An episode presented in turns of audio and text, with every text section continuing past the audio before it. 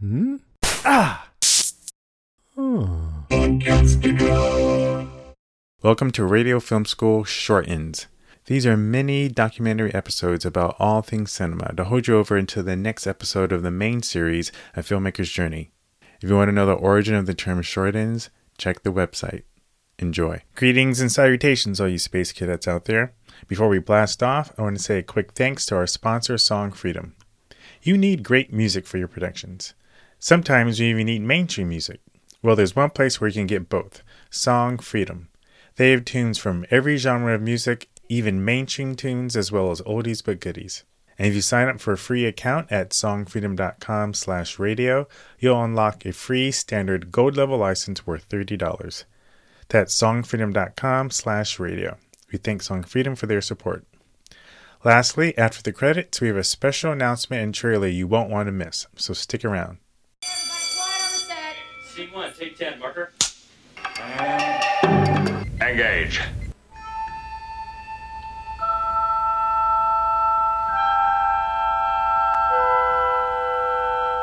Growing up as a kid, I was a huge fan of Star Trek.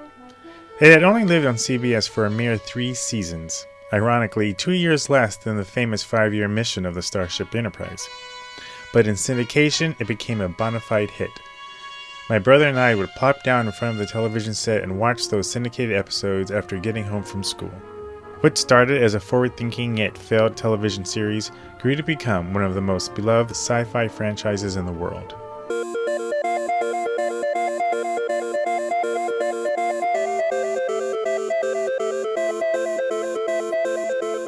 This year marks the 50th anniversary of Star Trek's 1966 original television premiere. And since that time, there have been five television series, with a new one in the works, an animated series, countless conventions, and 13 feature films, including the latest installment from Fast and Furious director Justin Lin, Star Trek Beyond. Another staple of the Star Trek universe have been fan films, a ton of fan films. Some are god awful, filled with terrible effects and even worse acting. But others are on a level that some would say rival what you see on the big screen. Nearly a year before Star Trek Beyond's release, there was another feature length Star Trek film in pre production. It was one of those fan films, but this is a fan film unlike any other made in the Trek universe.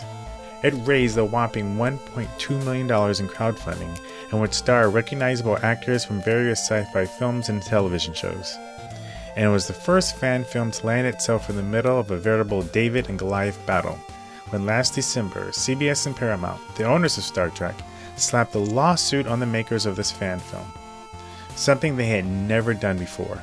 A lawsuit that may have precedent setting consequences for this and all fan films from here on out to Stardate 2245.1. I'm Ron Dawson, and this is Radio Film School Short Ends.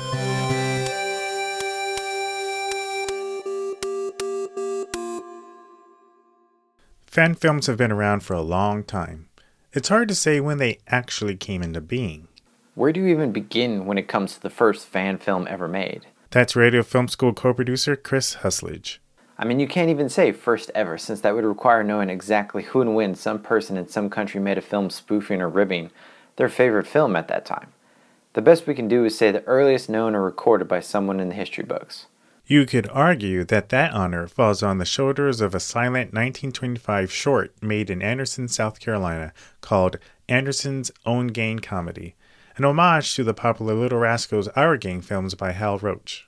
One can imagine that there were probably more fan films going on in between then and the 1970s, but in the 70s is when everything changed. That change? The sci fi convention.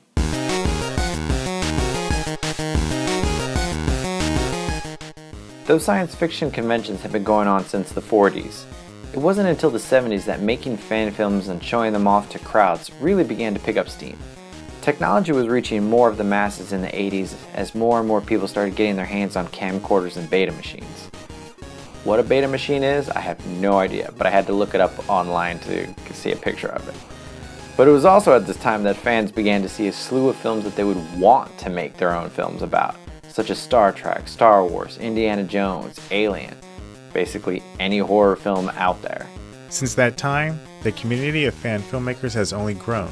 along with the technology, the conventions, and even the internet, which now allows people to share their films with millions of potential viewers around the world.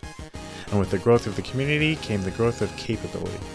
As Ron likes to say, he doesn't care what you shoot it on. If the story sucks, it all sucks.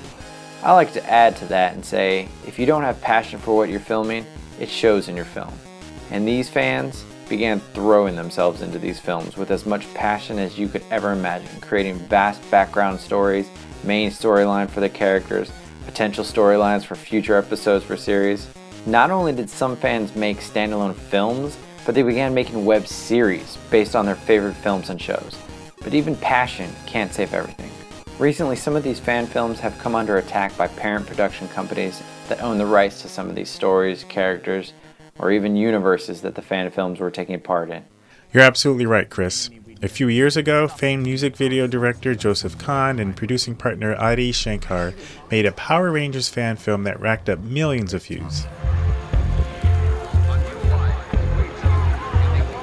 But YouTube and Vimeo were compelled to take down their respective versions by order of Saban Entertainment due to copyright violation. There was a huge uproar on the internet over the whole situation as people on both sides of the argument debated whether or not Kahn's film, one, was protected by fair use, and two, could even qualify as a fan film given not only the extremely high production values, but also the star talent involved. It starred recognizable actors like Dawson's Creek James Van Der Beek and Battlestar Galactica's Katee Sackhoff.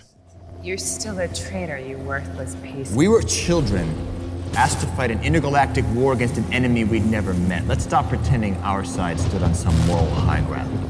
Eventually, Saban and Kahn came to an arrangement allowing them to reinstate the NSFW version of the film. Check out the blog post of this episode if you want to see it. Luckily, Kahn and Shankar never had to go to court.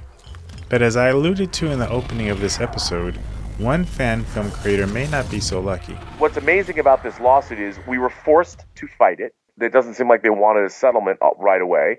That's Robert Meyer Burnett. Robert is a 25 plus year veteran of Hollywood. He's a member of the Directors Guild of America, a writer, producer, editor, and frequent co host of the popular Collider Videos YouTube channel. He's also a bona fide, tried and true Star Trek fan, and director of the fan film I mentioned at the top of the episode. That fan film is called Star Trek Axanar. And the lawsuit just keeps getting more and more interesting. It's all about copyright and fair use, and now uh, an outside agency wrote an amicus brief about the Klingon language and how the Klingon language can't be copywritten, which is comes out that comes out in favor that we're in favor of that, and our lawyers wrote Paramount said they wanted to dismiss this amicus brief, and then our lawyers just dropped a defense of the amicus brief. So there's outside people that are getting involved in this fan film lawsuit. So it's it's definitely precedent setting, and it is it is setting Hollywood history. Although Star Trek fan films have been made for years, CBS and Paramount have never lifted a finger to stop them. Gene Roddenberry wrote a, uh, a foreword to Star Trek uh, New Voyages where he said, you know, thank goodness for the fans. That's Jonathan Lane, a blogger at fanfilmfactor.com, speaking on the entertainment YouTube channel for Reason.tv. The first really hardcore Star Trek fan film was 1973. In 1985, fan filmmaker in Los Angeles actually got George Takei to play Sulu in his fan film. There was this amazing proliferation of Star Trek fan films that started. There was Starship Exeter, there was Starship Farragut, uh, Project Potemkin, Star Trek of Gods and Men, starred, amongst other people, Walter Koenig playing Chekov, Nichelle Nichols playing Uhura. Eventually, you had huge productions like Star Trek Renegades, where it was a 90 minute movie. They had a Westwood theater premiere. The fan films were just getting bigger and bigger and bigger.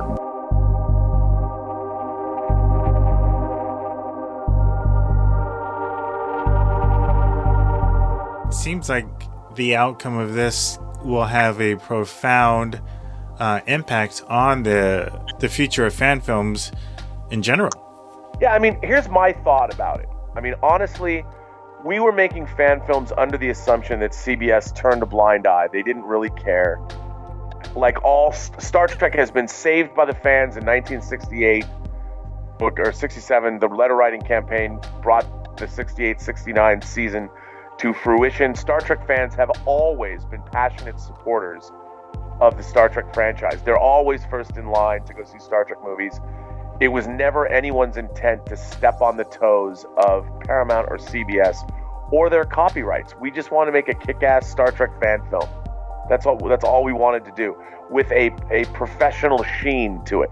So here we have all these fan films over the years, some even starring iconic cast members from the original series. And CBS and Paramount have been silent. So why now? Why has Axanar been the target for the first ever lawsuit against a Star Trek fan film? Well, there could be a few reasons. First, as I said, they raised over a million dollars. Second, if made, it too will star recognizable actors. Names you may not necessarily recognize, but you would definitely recognize the actors' faces once you saw them. People like Tony Todd, Kate Vernon, Gary Graham, and even Richard Hatch as a Klingon warlord. You may recall that Hatch played Apollo in the original Battlestar Galactica 70s TV show and he rose to prominence again, playing the scheming and Machiavellian politician Tom Zarek on the critically acclaimed Sci Fi Channel remake.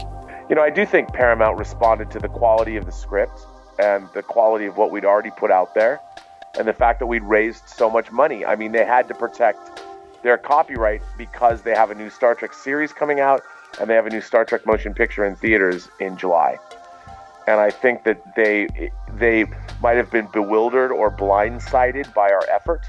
And once they saw what we were trying to do, I think it was like, well, we're, we do not This is some. This is a headache we don't need. And rather than they they they went to the nuclear option to sort of make an example out of us. I also think it's it's it's because we made a feature. We said we were making a feature film, as opposed to like a short. Yeah, yeah. Yeah.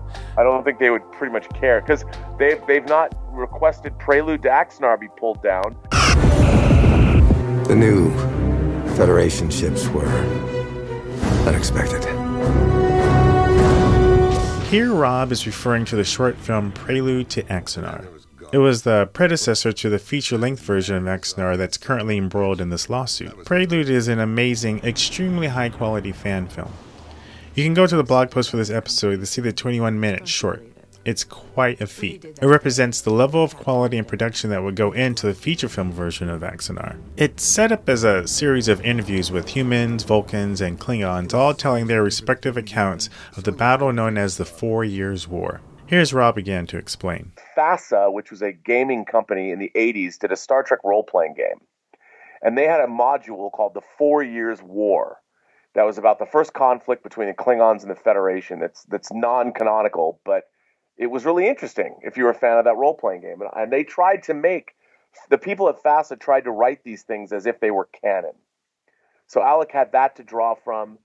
So his idea was that Garth was sort of the, the Battle of Axanar. They brought up Axanar is mentioned a couple of times in passing in the original series, but FASA hooked on Axanar as a place uh, where this the Battle of Axanar was fought because uh, it's mentioned a few times. And then in Star Trek Enterprise, we actually meet people from Axanar. Hmm, interesting. So so it was Alec's idea to make Garth the hero of Axanar and take all of these various elements, Star Trek canon, the FASA role playing game, you know, Enterprise, Star Trek novels, and pull them together in this original story about the war between the Klingons and the Federation that we have yet to see they've mentioned various conflicts throughout Star Trek history, the original series, and things like that, but they've never actually talked about a real four years war within canon.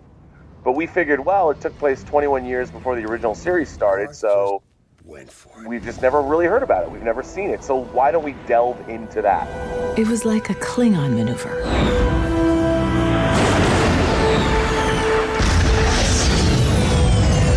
It was a new ship. They said she was tough. I want to see what she could take. I talked to show regulars JD and Yolanda Cochran about this topic.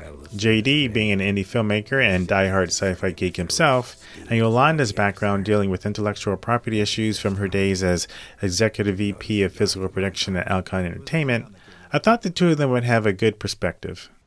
How far should copyright holders allow fans to go with their copyrights? I think the great majority, 99.99% of them, are really just serving to keep interest in the property and serving, you know, the the inter- the the financial interest of the of the rights holders because it's keeping it in the awareness it's keeping people excited about it et cetera et cetera obviously the people are doing it because they're so enthusiastic about the material mm-hmm. so unless they're making you know a significant amount of money that otherwise would be going into the pockets of the rights holders i don't see any problem with it i think it's a benefit yeah uh, frankly and again, it, yeah i guess i guess the question would be like how's it hurting the franchise because if it's hurting the franchise in some way, then maybe there's, you know, then maybe there should be some guidelines. But I, I would wonder, let's say you made a Star Trek, you know, this this Star Trek. What if it's only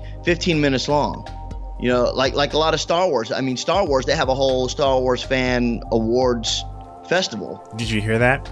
Star Wars, arguably the most profitable and famous of all sci-fi franchises, not only allows the making of fan films, but even has a festival and fan film competition with awards and everything. They literally encourage the making of fan films. When we return after the break, we'll hear what was ostensibly a beacon of hope for the Axanar team, and we'll hear about the solution that CBS and Paramount developed to help fan films. Are you ready for a laugh? Stay with us.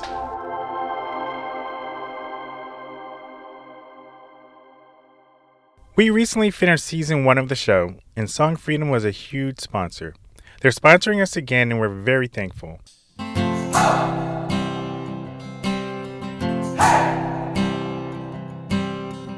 One of the features that's great about Song Freedom is that you can quickly and easily add song selections to collections, allowing you to save songs that you really like.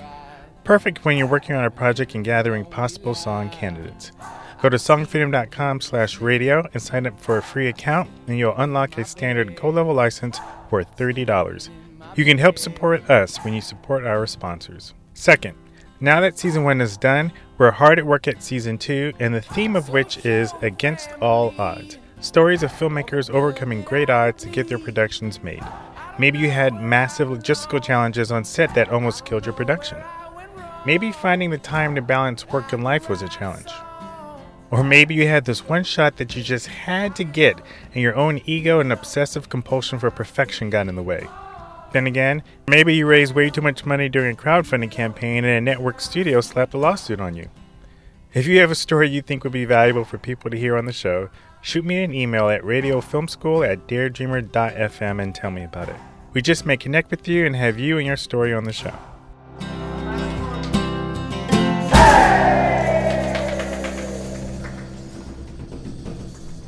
everything that happens with these companies, especially with the studios and the networks in a lot of ways, you know, everything is predicated on fear. That's Richard Botto, aka RB. He's founder and CEO of Stage 32, often referred to as the LinkedIn of the entertainment industry with over 600,000 members. RB is pretty connected in the biz and provides some valuable insight into this topic himself. The reason why you have no originality is because they want as much as they can sure things because they're beholden to stockholders. So there is this big, big push to protect IP. It really comes down what everything this whole entire thing comes down to really is um, state of mind in a way. And and the reason I say that is because you're right. These fan films have been made forever. Um, some companies look at it like free advertising they say, "Wow, why why wouldn't we want it?" Especially if the, if there's no profiting happen, which is the key thing, of course, right? Sure. And this is helping them their brand get exposure and their IP get exposure to a new audience or re-engage an audience that you know maybe has been lying dormant for years because yeah. been any new material. You have to think to yourself, "Wow, you know why why wouldn't I want that?" But yeah. then you look at the other side of this thing and you say, "Okay." Profits are harder than you know to come by than ever. Movies are more ex- well, and this is the studio's fault as well. You know, movies are getting more expensive than ever. The marketing for movies is more expensive than ever. Now you have all these streaming outlets, you have all these things going on where the independent movement is certainly back in full swing. Independent films and television are stealing eyeballs from studio pictures. So I think that there is this, in this particular case, I think there is this overprotection of the IP simply because they don't want it could, and it could be one or two things. And again i can't pretend to know what goes on in the meetings with the attorneys and everything but it could be one or two things or both.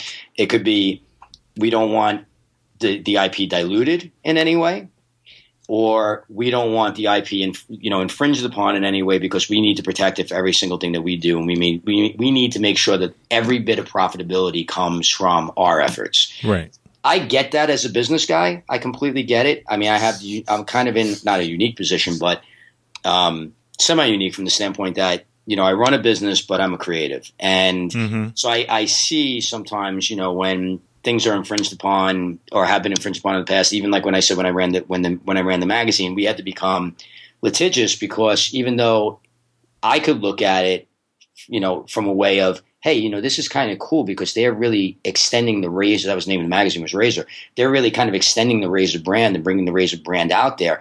I had to worry about a dilution of the brand, how the brand was being presented, because you can only control so much. Right. You know what I mean? You really can only control when, when somebody else is kind of using your IP, even if it is, there's nothing but good intentions.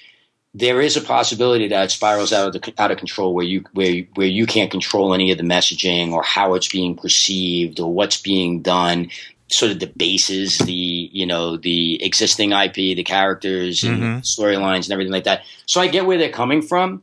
Look, the fans are not going to look at the the legal side. I'm not talking about the people made the film, but the people that are of course going to defend the filmmakers. Right. You know, they're they're gonna they're not going to look at the legalities or the, or the potential of money loss or the, or you know any of the infringement uh, issues at all. They're just going to say you know what a bunch of greedy you know, right greedy mothers, right? Right. So the you know what it, for me what it would come down to if I was if I was kind of heading this thing up is I would say look this is fine the legal part of it let's let's handle it the way we need to handle it but from a PR standpoint we need to really you know not be so sterile not be so um, not look like there's 40 lawyers behind the statement that we're putting out. Let's go out there and you know make a statement about the quality of the filmmakers and you know and and why why you know why we're doing this. Get people to understand a little bit better because everything that I've read and everything that I've seen and I think there were just a couple of articles over the last few days that I saw in the trades I mean it's it's true David and Goliath for me you know right. it's, it's there's no reason to be that way especially in this day and age where perception really is everything and where you can lose the battle on social media and thereby lose a, a legion of fans rather quickly. Mm-hmm. I think it takes tremendous hubris to think that you can't, you know, that you can't lose fans just because of the history of the brand. I definitely think you can.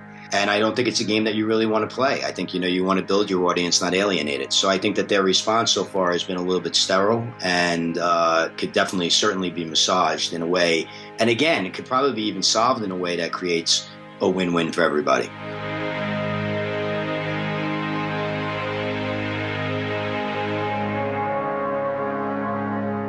a lot of Prelude to Axanar we made up. Like those characters, we made them up. Yeah, we use Soval again, and yes, we we have Captain Garth, but it's not the Captain Garth from whom gods destroy. Mm-hmm. It's our vision of what he might have been when he was in his prime.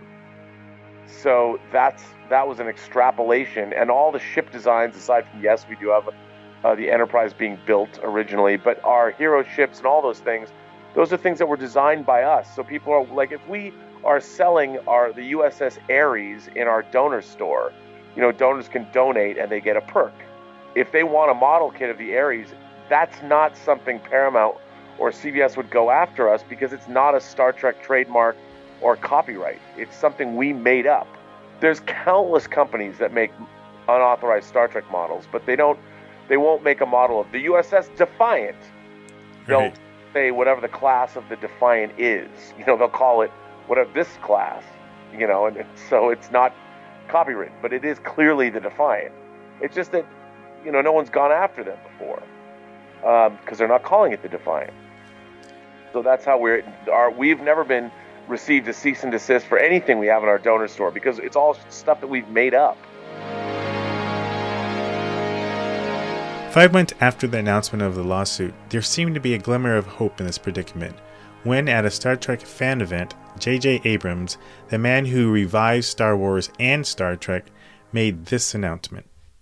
A few months back, there was uh, a fan movie, um, Axanar, that uh, was getting made, and there was this like lawsuit that happened uh, between the studio and these fans.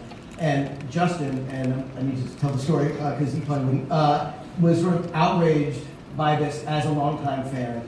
And we started talking about it and realized that this was not, you know, an appropriate way to deal with the fans. The fans should be celebrating this thing, like you're saying right now.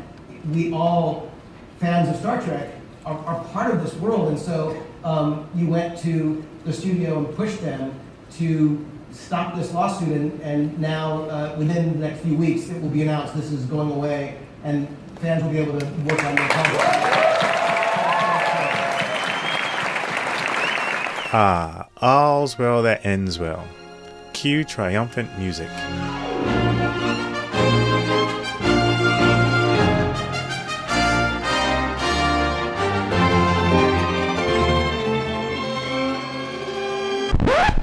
In fact, right after JJ's announcement, the Axanar team released a statement thanking JJ for the support, but reiterating that the case was still going strong. We submitted our motion to dismiss, which they've had, they've rebutted, and then we did our final rebuttal to their rebuttal, and it's gone to the judge.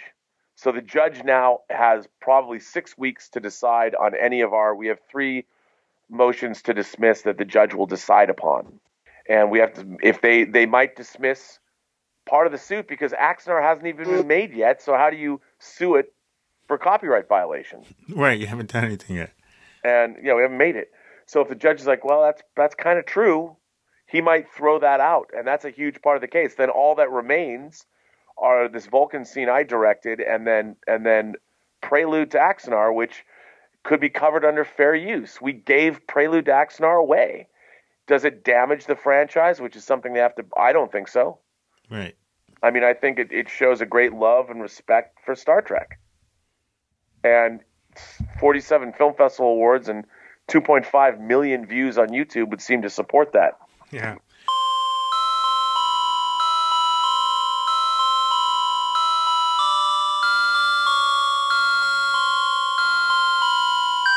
This interview with Burnett was recorded on May 5th. Five days later, the Axanar blog reported that the judge denied their motion to dismiss, and as of now, a trial date is set for January 2017. As a way to appease the fans, CBS and Paramount did develop a set of guidelines for fan films. But the fan community, and any reasonable person, pretty much sees these guidelines as an insult and comically restrictive. Here's Radio Film School producer Chris Husledge again. The guidelines basically rip out the heart of most large productions like Axanar. Some of the guidelines included that the films couldn't be any longer than 15 minutes for a self contained episode. The fan films could not use the word Star Trek in their titles, but they needed to have a card that stated it was a Star Trek fan production. It had to be all new material films could not use clips from previous Star Trek films, shows, movies, whatever. Fan productions couldn't use any actor, director, producer, or personnel that had ever worked on a Star Trek film or show. And the biggest kicker came in the form that the fan films could only raise a max of $50,000 for the creation of their fan films. The rules did seem to target Axanar predominantly, and it does go a long way towards shutting down most other fan films that might have had their eyes set on making really good looking, quote, feature films, or even web series. It is a debate that could rage for years whether fans have the right to make their own films that could rival large feature length productions. It's not anything that can be solved in the near future, but hopefully, there will come a day when large corporations productions will look to these creative individuals as a well of inspiration and creativity, instead of the pariahs they sometimes think they are.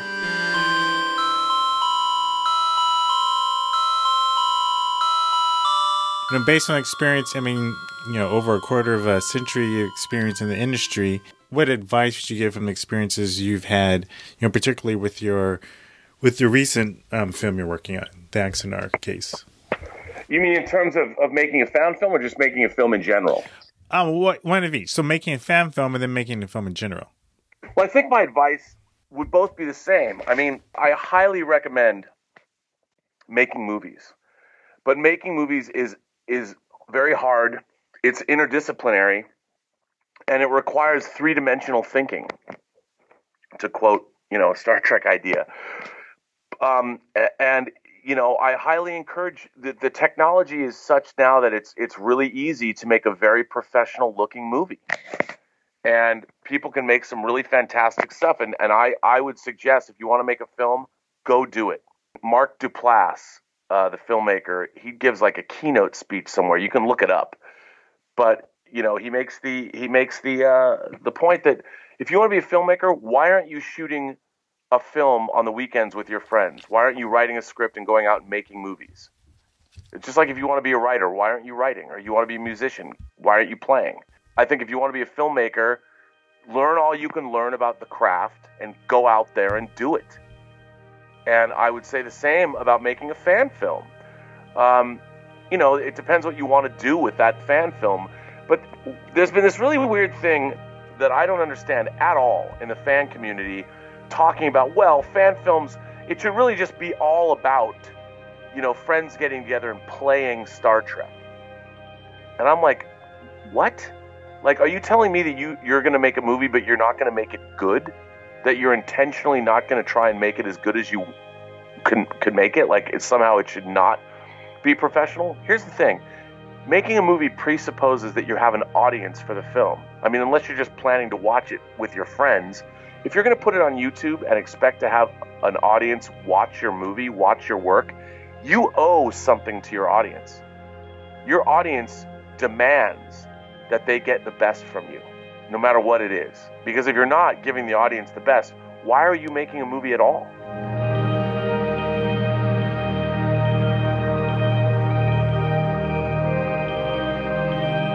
I must admit, I'm sort of torn on this topic. On one hand, I can see the side of the copyright holders.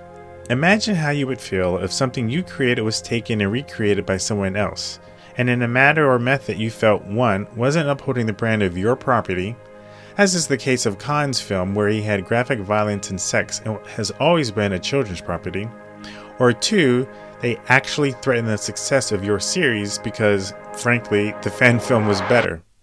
Ironically enough, Kahn's film kind of falls into that category too. It really is a remarkable piece of work, especially when compared to the cheesy and campy TV shows on which it's based. On the other hand, there's no denying the value that fan films bring to a franchise. Take Star Trek, for example. We've gone almost 10 years since the last Star Trek television show, Enterprise, which didn't even last the full seven season run its TNG predecessors all did. Fan films have played a huge role in filling that gap and it was the fans that kept the original series alive in the first place. It seems not only honorable as a thank you to the fans, but even smart business to develop a system that allows fans to make films while at the same time protect your brand. So why not make a set of realistic and reasonable guidelines that makes everyone happy?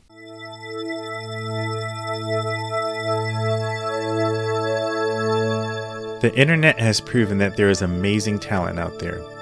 As more and more noise is created, it's harder and harder to find the signal. Those creative productions that stand above and beyond the rest, whose creators have the talent, passion, and chutzpah to do what is seemingly impossible. The networks and studios can only survive by developing and producing great content. And what better way to cultivate and curate talent for that content than in the fan film community? I believe that the next J.J. Abrams will be found in that fan film community. Instead of stomping out his or her creativity, embrace it, encourage it, even empower it. Because by doing the opposite, you not only ultimately hurt your brand, but you're incurring an opportunity cost whose dollar value could be astronomical. I think allowing for the creation of Axanar is not only the smart thing to do, it's the right thing to do. I truly believe that if Star Trek creator himself, Gene Roddenberry, were alive today, he'd be Axanar's biggest fan.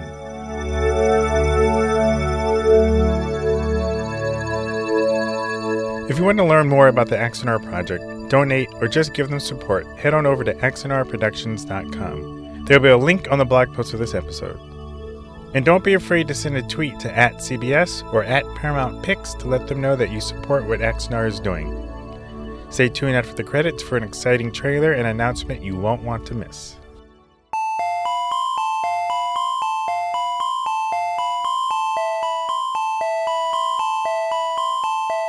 Radio Film School is a production of Dare Dreamer FM. This episode was written and produced by me and co written and co produced by Chris Husledge. If you're a fan of sci fi, check out our fellow Podcastica show, the Sci Fi Movie Podcast. You can find that show, our show, and other great pop culture podcasts at podcastica.com. Uh, Rick Berman, the producer of Star Trek The Next Generation and Deep Space Nine and Voyager and Enterprise, said something really interesting. He said he had heard that the two things that built the internet was pornography and Star Trek. Music for this episode was curated from freemusicarchive.org. Links to tracks are in the show notes. Meaning, if it, there wasn't pornography and if there wasn't Star Trek to incessantly argue about, the internet would not have proliferated the way it did. And I, I tend to believe him. And speaking of music, when you need to license mainstream music for legal use in your video productions, or if you need to find amazing tunes that span a wide range of genres, look no further than songfreedom.com. Song Freedom has a huge library of songs from every genre, and they are your best source in the US to license music from mainstream artists like the Lumineers, American Authors, One Republic, Maroon 5, and more. They even have oldies but goodies. Sign up for a new account and you'll get a free standard license worth $30 when you go to songfreedom.com slash radio. We thank Song Freedom again for their support. When you visit or support our sponsors, you support the show. because I spent my early fledgling days on the internet uh, on BBS servers back in the late 80s. All I did was discuss Star Trek for days and, and months and years. And all this time we thought it was Al Gore. I know, right? Another great way you can support the show is becoming a Daredreamer FM premium member. Premium membership helps keep the show going and putting out great weekly content. For a monthly price about the same as a large cup of gourmet blended coffee, you not only support the show, but you get access to ebooks, templates, bonus episodes, and other resources to help you grow in your craft and career. Go to daredreamer.fm slash join to learn more. If you like this episode and everything else we're doing on Radio Film School, it would really help us out if you'd beam on over to iTunes and leave us a rating and review. Those reviews not only help us be found by other listeners, it helps us know what we're doing is worthwhile in helping people. You can follow me on Twitter at DaredreamFM, and you can follow the show at Radio Film School. If you like this episode, share it on Twitter or email it to all your sci fi geek friends and family members. That's it for this week. Remember, if the story sucks, I don't care what you shot it with or cut it on. Until next time, live long and prosper.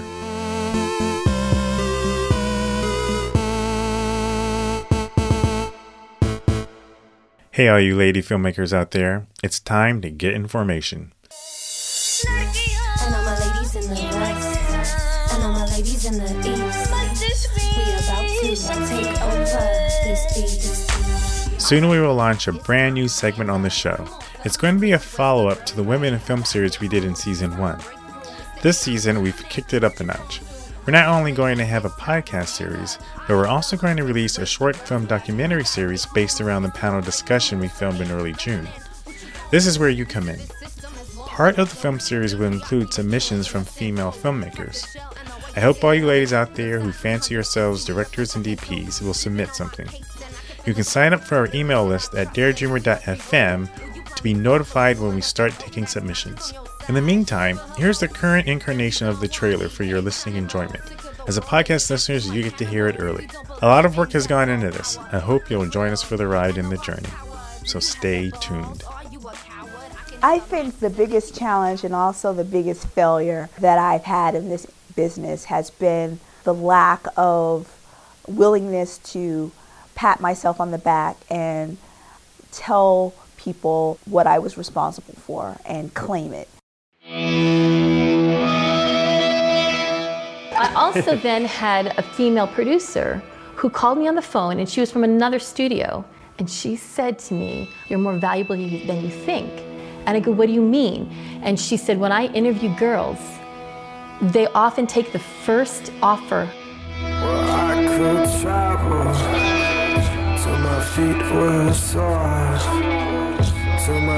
Well, couldn't travel anymore. I feel like it's unfortunate to suggest to a woman that she should be other than herself in order to get ahead.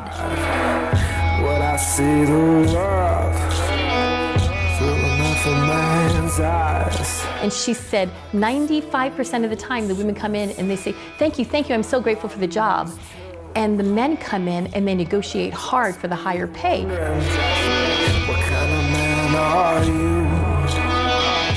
And what I've seen work in this industry is, particularly with men, is when they do something that they they claim it and they let everyone know that they are responsible for it. And it doesn't matter how small. All the women, and there are a ton of women in The Walking Dead, mm-hmm. and they're over 40, mm-hmm. and they're all different shapes and sizes, and they are badass. If we are to act like a man and be more aggressive, we are then automatically put in the oh, that's a bitch. Once you start acting you're, like a man, exactly. you're, you're, penalized, you're, penalized for acting like a man. And as an individual coming into the industry and you're trying to make a decision on what story to pursue, make it authentic, but also make it something that's not being done, you know, a thousand times over. But I think that's stuff rises to me and, and pops to me when people find a way to speak their voice really clearly. And I think you're certainly not going to do it by chasing trends or chasing right. what you think is going to mm. be. Right. That's the way to not do it. At least three times, boys came up to me and said, you have such a long, thin neck. I just want to strangle it. And the award for non sequitur. no, it's not non sequitur, but it's just like came oh, from a yeah. sexual. Yes. It's not just an entertainment related issue, it's a world issue. And if we were more caring about each other and the people who worked with us, then the world would be a better place. Yes, we need to address it within our industry, but it's something that needs to be addressed worldwide.